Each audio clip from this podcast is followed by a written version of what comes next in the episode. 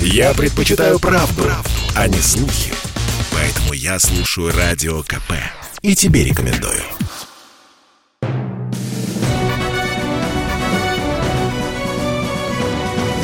Клуб знаменитых путешественников. Совместный проект Русского географического общества и радио «Комсомольская правда».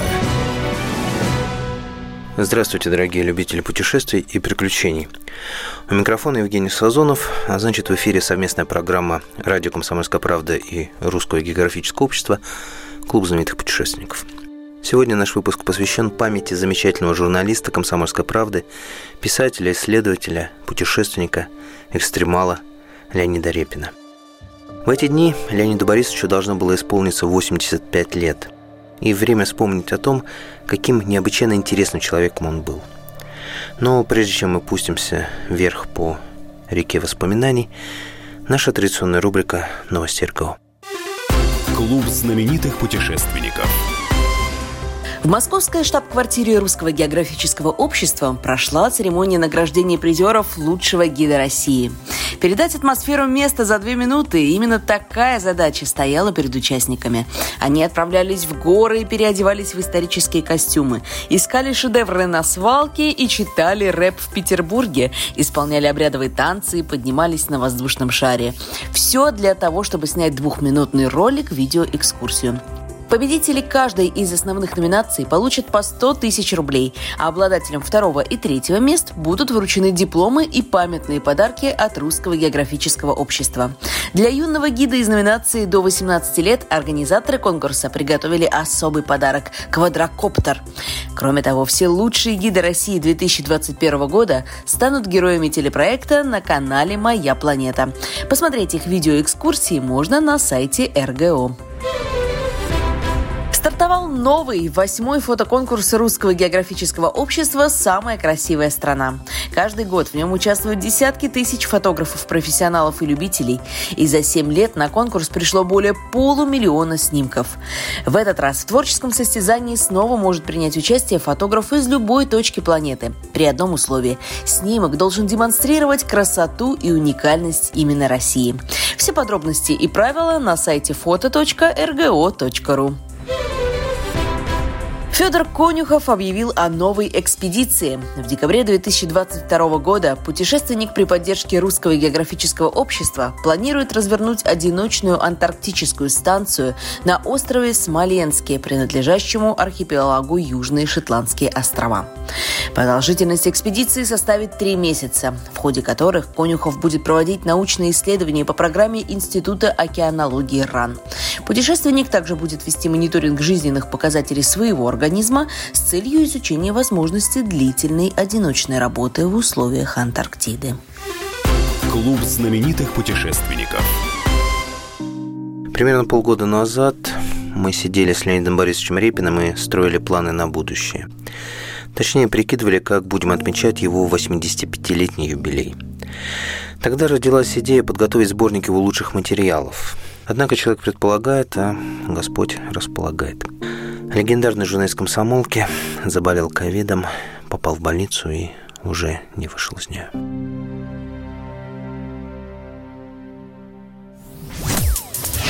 Справка.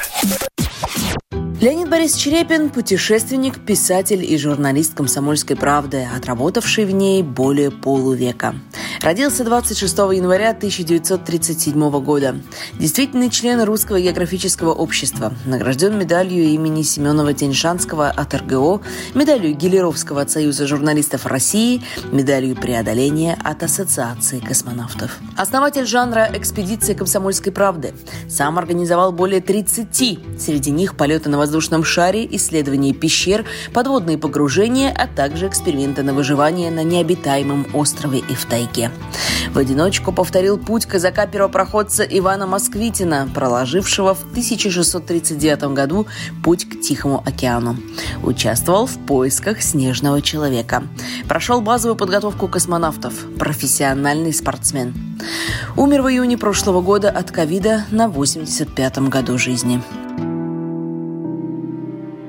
Все, что мы успели при подготовке сборника, это только отобрать несколько материалов. действительно лучших. Среди них были, конечно, репортажи, как группа Репина выживала на необитаемом острове в Японском море, как скиталась по дремучей тайге. Но самый интересный материал, на мой взгляд, это как Леонид Репин встретил снежного человека.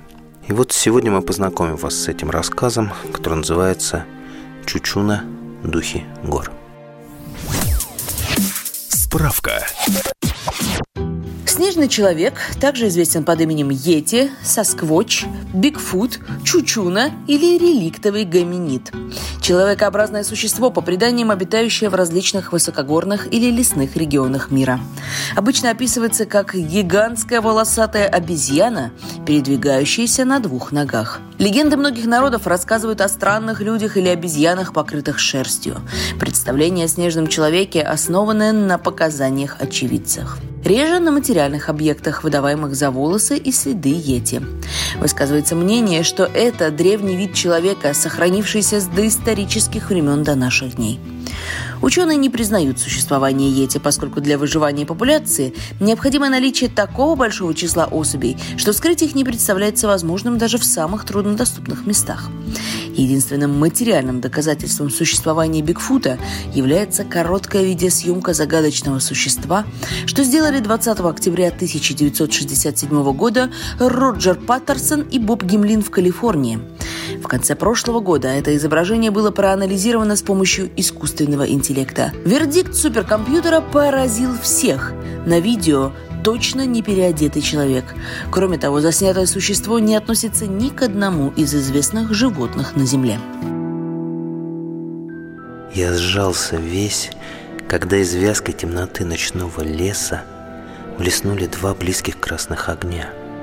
Это могли быть глаза какого-нибудь крупного животного, но они сверкнули на высоте двух метров, никак не меньше – я мог судить по старой лиственнице, которую разглядывал еще при свете сумерек. Нижняя ветка ее, странно закрученная, подобно витку спирали, привлекла тогда мой взгляд. Эти два красных огня, словно бы разгорающиеся, будто бы некий гигантский зверь поворачивал медленно голову, и когда уставился на меня, глаза его вспыхнули рубиновым светом. Они светились как раз на уровне той скрученной ветки. Медленно я поднялся и сделал несколько шагов в сторону, во тьму, куда пламя костра не достигало. Товарищи мои тихо беседовали, они ничего не заметили. Я долго стоял, не двигаясь и совершенно слившись с черной линией берега, за которой слабо отсвечивала широкая лента реки. До боли в глазах – Вглядывался в кромешную тьму, пытаясь убедить себя, что не было странных огней, что мне померещилось. И вдруг они появились снова. Я мог бы поклясться, что не обманулся, что видел их. Они сверкнули, сместившись чуть дальше и глубже, но это были они. Я закричал, я закричал громко и по возможности страшно. Со всей силы метнул в темноту тяжелую суковатую палку с громким стуком ударившуюся ствол дерева. И тут же явно услышал звуки чьих-то поспешных шагов. Именно шагов. Потому что бегущее по лесу животное ломится напрямик, особенно не разбирая дороги. И звуки иные раздаются при этом. А здесь, похоже, бежал человек, огибая препятствия в кромешной тьме и, видимо, очень тяжелый. Борис с Виктором помолчали, повернув головы в мою сторону. Потом Борис негромко спросил, «Ты чего?» «Вы слышали?» – ответил я. Они оба пожали плечами. Они ничего не слышали. Мы ненадолго прервемся. Напомню, что сегодняшняя наша программа посвящена памяти великого журналиста «Комсомольской правды» Леонида Репина. В эти дни ему бы исполнилось 85 лет. Его память мы решили почтить тем, чтобы познакомить вас с одним из его лучших материалов о том, как Леонид Борисович встретил снежного человека. Скоро вернемся. Я слушаю «Комсомольскую правду», потому что «Радио КП» — это корреспонденты в 400 городах России. От Южно-Сахалинска до Калининграда. Я слушаю «Радио КП» и тебе рекомендую.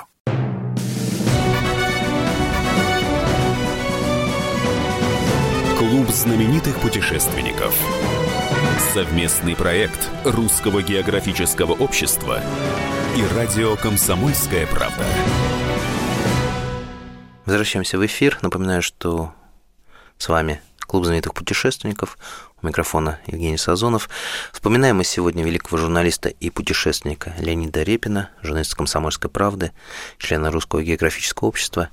И вспоминаем мы его тем, что решили познакомить вас с одним из его великолепнейших репортажей, а именно как Леонид Репин встретил снежного человека. Еще в Москве один мой близкий товарищ, узнав, какие я собираюсь края, настойчиво просил «Узнай, что можешь о снежном человеке, поспрашай, вдруг на свидетелей каких-нибудь случайно наткнешься». Я удивился. Да разве его когда-нибудь встречали в Якутии и в Приморской тайге? Оказывается, встречали. Свидетельства таких рандеву существуют. Другое дело, насколько им можно верить. Короче, отложилась эта просьба у меня в голове. И вот в Усьмае завожу разговор на эту тему с местным жителем Белослуцевым, знающим тайгу приблизительно так же, как я свою родную квартиру в столице. И он сразу же меня огорашивает. А как же, слышал, конечно. Сам не встречал, не стану врать. А вот охотников знаю, которые Чучуну видели. Кого, кого? Ну, Чучуну. Это и есть снежный человек по-якутски. Потом-то мне вспомнилось, всплыло в памяти про Чучуну. До охотников тех я добраться не смог. Жили они в дальних поселках, а времени у нас было в обрез. Но вот их две коротенькие истории. Где-то на реке Мая двое охотников по осени, уже после войны, смотрели капканы. Можно представить себе их удивление, когда в одном они обнаружили лишь половину тощей кабаньей туши – Удивились они и тому, что кабанов никто в тех местах давно не встречал. Но самое главное то, что вторая половина не откусана, а оторвана. Причем ни следов когтей, ни зубов на туше не осталось. Уж охотники-то могли утверждать это с полной уверенностью. Люди бывалые, они устроили засаду неподалеку. И в первую же ночь услышали, как кто-то уверенно, но и осторожно приближается к капкану с остатками туши. Выждали, врубили разом фонари и обомлели. В их свете стояло чудище, ни на что не похожее. Человек не человек, обезьяна не обезьяна, на двух ногах двухметрового роста, то ли в волосах, то ли в черной шерсти. Охотники застыли с отвисшими челюстями, а существо, моментально и как-то поразительно плавно передвигаясь, исчезло. Другой случай. Охотник разжег костер на берегу реки. Уже дальше, к востоку, за перевалом Джукджура, собирался ужин готовить. Вечер к ночи клонился, как вдруг из леса вышла мохнатая абразина, похожая на человека в одежде из шкуры, и без всякого вам «здрасте» принялась кидать в охотника сучьями палками. Охотник кинулся бежать и про ружье свое забыл. Вернулся не скоро, утром только, и у погашенного костра обнаружил банку тушенки, которую собирался подогреть, а открыть не успел. Банка была сильно смята, и следы крупных зубов на ней виднелись отчетливо. В Москве еще я погрузился в редчайшую книгу профессора Поршнева под названием «Современное состояние вопроса о реликтовых гоминоидах», изданную Академией наук тиражом менее 200 экземпляров. Знал я Бориса Федоровича, крупнейшего специалиста в данном вопросе. Встречался с ним и упоенно слушал его рассказы об экспедициях в поисках следов снежного человека. Помню даже случай, когда, получив сообщение с Тяньшаня, о встрече с предметом его вожделений, он, не теряя времени, пустился в командировку. Тревога оказалась сложной. Пограничники подстрелили исхудавшую, совершенно изможденную голодом обезьяну, неведомо как, преодолевшую суровые горы, оказавшуюся в наших местах, где обезьян отродясь не бывало. Так вот, раскрыв книгу Бориса Федоровича, я сразу же наткнулся на пожелтевший листок вложенной карты, на которой было написано – Карта современных сведений о реликтовом палеоантропе и его древнем расселении. А на ней увидел покрытые штриховкой области по всей Азии, где отмечено распространение мифов, легенд, фольклорных преданий и единичных рассказов о встречах со снежным человеком.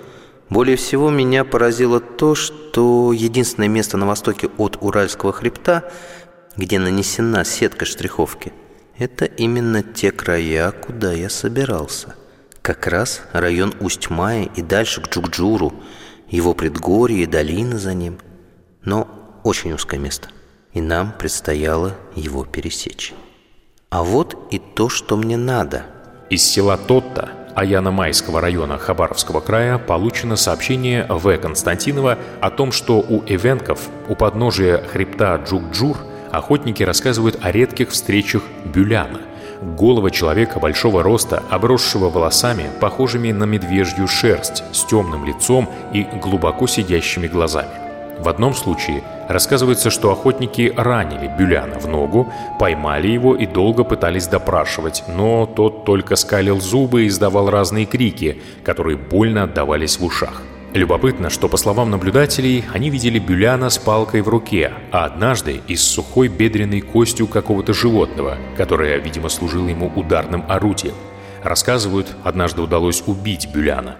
Он был весь обмазан смолой, особенно ступни и ладони. Дело было летом. Севернее, в горах Якутии, записано немало рассказов о диком человекообразном существе. Его называют Чучуна, Кучуна, Мейлкоэн – абасы. Так может, белослуцевские охотники правду сказали? Зачем им, людям, бывалым, басни? Рассказы об удивительных существах записал на лене Алексей Павлович Окладников. Он отметил, что чучуна, племя полуживотных-полулюдей, крайне редко попадающихся на севере. Это существа без шеи, с головой как бы сросшейся с телом, Появляются они ночью всегда неожиданно, кидают в спящих людей камнями, ловко ловят оленей. Якут-охотник Макаров утверждал, что он встречал пещеры, в которых обитают чучуна по правому берегу Лены, кое-где и на левой ее стороне, и что он, Макаров, находил в тех логовищах оленьи рога и шкуры. Ух, эти рассказы не могут не волновать. Трудно представить, что в наше время обитают на планете существа, науки неведомые – Трудно поверить. Но ведь есть, остались места, где не ступала нога человека. Профессор Поршнев приводит сообщение геолога Гогиной, которая во время одной из летних своих экспедиций работала с оленеводами Егором Павловым и Василием Федоровым, и те рассказали ей о встречах с Чучуна. Дикий человек, говорили они, очень большой, волосатый, живет в горах Верхоянского хребта – Раньше они встречались гораздо чаще, чем теперь. В поселке Кыстатым есть очевидцы. Дикие люди похищали детей, а по прошествии какого-то времени их возвращали. И тогда дети рассказывали, где и как они жили. Не похоже ли на легенду? Похоже. Но слишком уж совпадают легенды в деталях, да и рассказывают их люди, отделенные друг от друга большим расстоянием. Еще в начале прошлого века молодой русский профессор Драверт – занимавшийся проблемой снежного человека, воссоздал облик загадочного существа. Строением тела и внешностью оно схоже с людьми, но бывает и выше, и ниже. Бегает необычайно быстро. Обладает сильно развитым волосяным покровом. На голове волосы длинные, на лице короткие, мягкие. Чучуна очень силен и при нападении издает громкие нечленораздельные звуки, иногда похожие на мычание, обнажая при этом зубы. Кроме того, часто издает пронзительный свист, производящий ошеломляющее впечатление на людей, по рассказам многих даже парализующий на какое-то время волю. Нередко чучуны бывают вооружены камнями и палками, кидаются ими. Случаев убийства людей не встречалось как будто. Очевидцы о том ни разу не говорили, а вот пищу припасы отбирали неоднократно и оленей угоняли, а то и целые табуны. Короче говоря, вели себя вполне логично, осмысленно. Драверт подчеркивал, что якуты, и в частности охотники, крайне неохотно рассказывают о своих встречах с Чучуна, поскольку нередко такие встречи заканчиваются гибелью диких людей. По слухам, немалое количество диких людей было истреблено во время гражданской войны в Якутии, когда по безлюдным дотоле пространствам прошли большие массы вооруженных людей. И до революции, и после на этих полулюдей охотились, трупы их закопаны там и тут, но охотники скрывают места, опасаясь преследования за убийство, добавляет к Драверту Поршнев. В ссылках на Драверта же я нашел и наш Джукджур, как место наиболее вероятной встречи с Чучуна – там отмечалось, что довольно обильны встречи этих существ в хребте Джукджур, продолжение Яблонового и станового хребта, где якуты называют их хозяином или духом гор и приносят им лакомые подарки при перевале через хребет, а тунгусы относятся к ним как к реальным существам и иногда убивают. В полученных из разных мест Якутии сообщениях не упоминаются ни существа женского рода, ни детеныши. По-видимому, чучуна ведут бродячий образ жизни, совершают по пустынным местам большие передвижения в одиночку или мелкими группами, и в Якутии бывают лишь сезонно. Так из Верхоянского улуса сообщали. Появлялись чучуна по 2-3 человека рано весной и уходили неизвестно куда, говорят к чукчам, поздней осенью. Население полагает, что Чучуна приходят из Чукотского района и туда же уходят. Мы ненадолго прервемся. Напомню, что сегодняшняя наша программа посвящена памяти великого журналиста «Комсомольской правды» Леонида Репина. В эти дни ему бы исполнилось 85 лет. Его память мы решили почтить тем, чтобы познакомить вас с одним из его лучших материалов о том, как Леонид Борисович встретил снежного человека. Скоро вернемся. Послушай, дядя, Радио КП. Ведь недаром я его слушаю. И тебе рекомендую.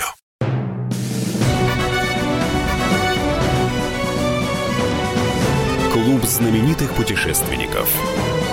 Совместный проект Русского географического общества и радио «Комсомольская правда».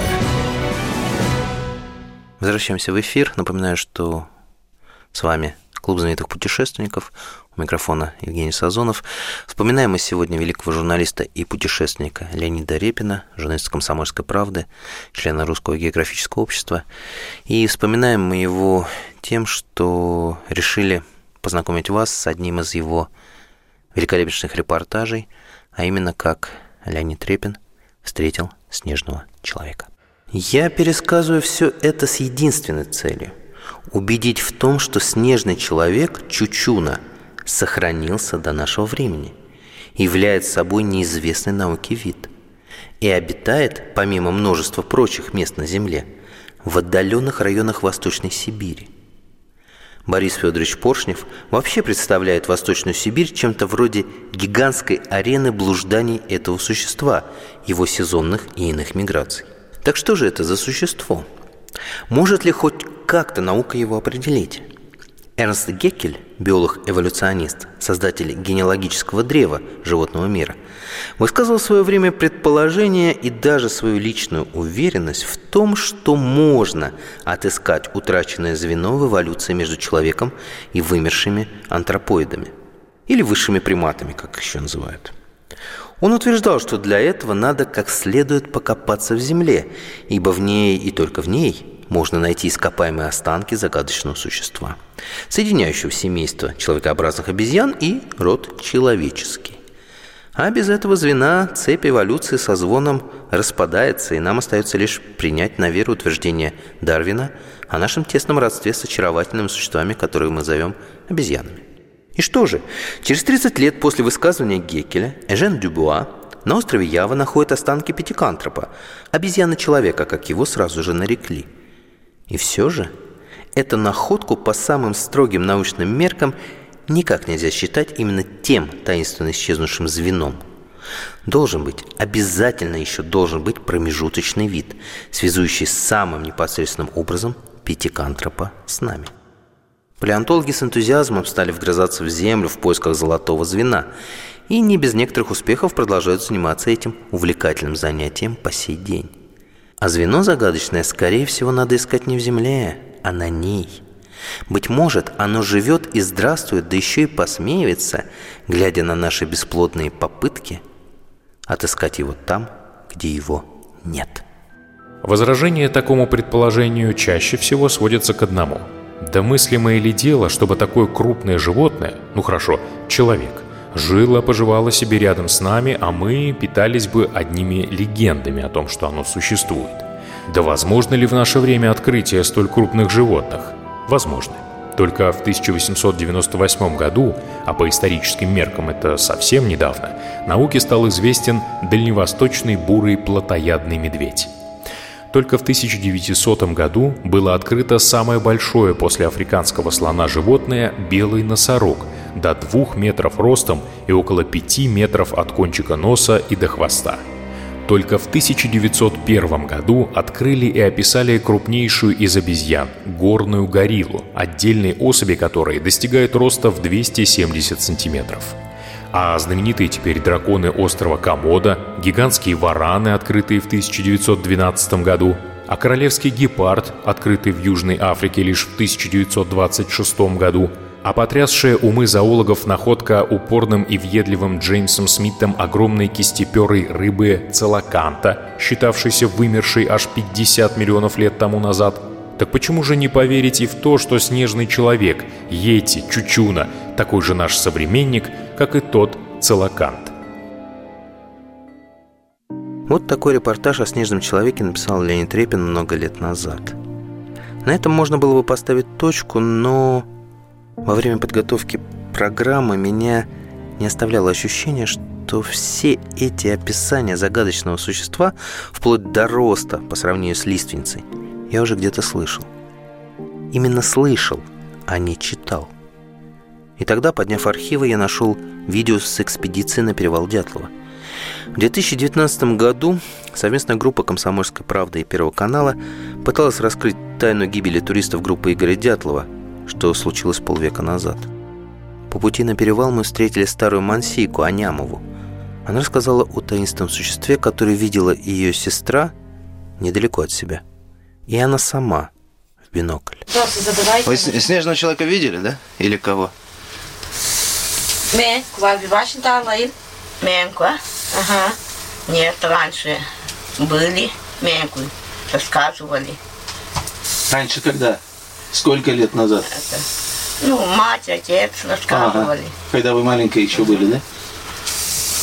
Когда на Пелыме жили, там мать, отец, сестра меня по речке Пелыму.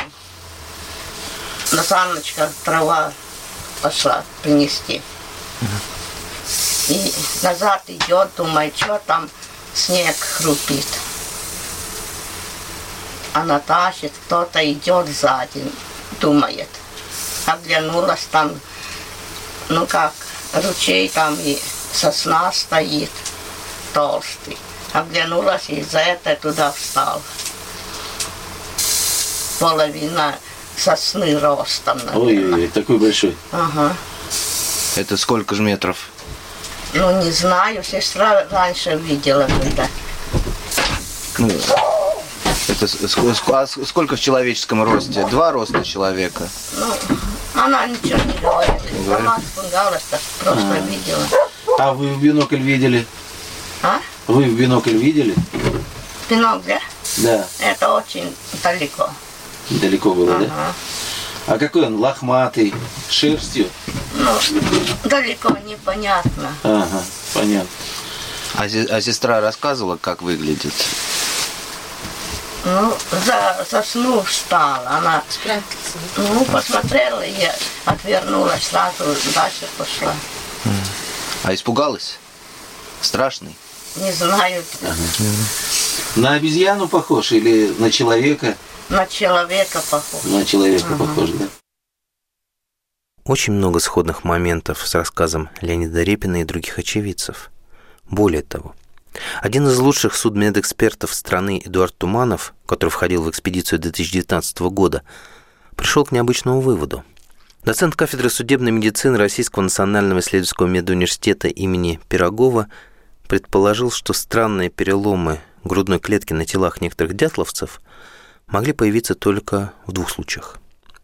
Либо от колеса автомобиля при наезде, а в те места горного Урала ни одна машина точно не доедет даже сейчас – либо от сдавливания огромными руками, словно нечто человекоподобное подняло туриста, как взрослого младенца, и жестко трясло его в воздухе. Значит, есть смысл продолжать поиски. И значит, то, что видел Леонид Борисович Репин давным-давно в тайге, те страшные горящие глаза могут принадлежать снежному человеку.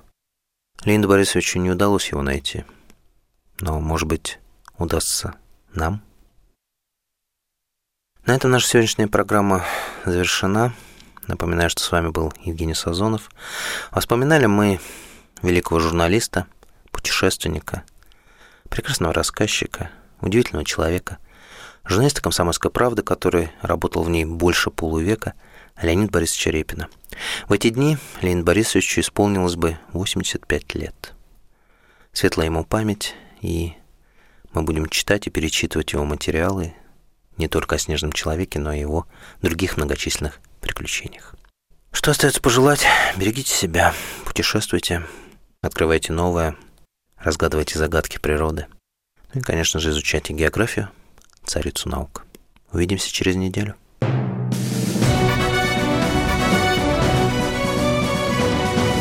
Клуб знаменитых путешественников. Совместный проект Русского географического общества и радио «Комсомольская правда».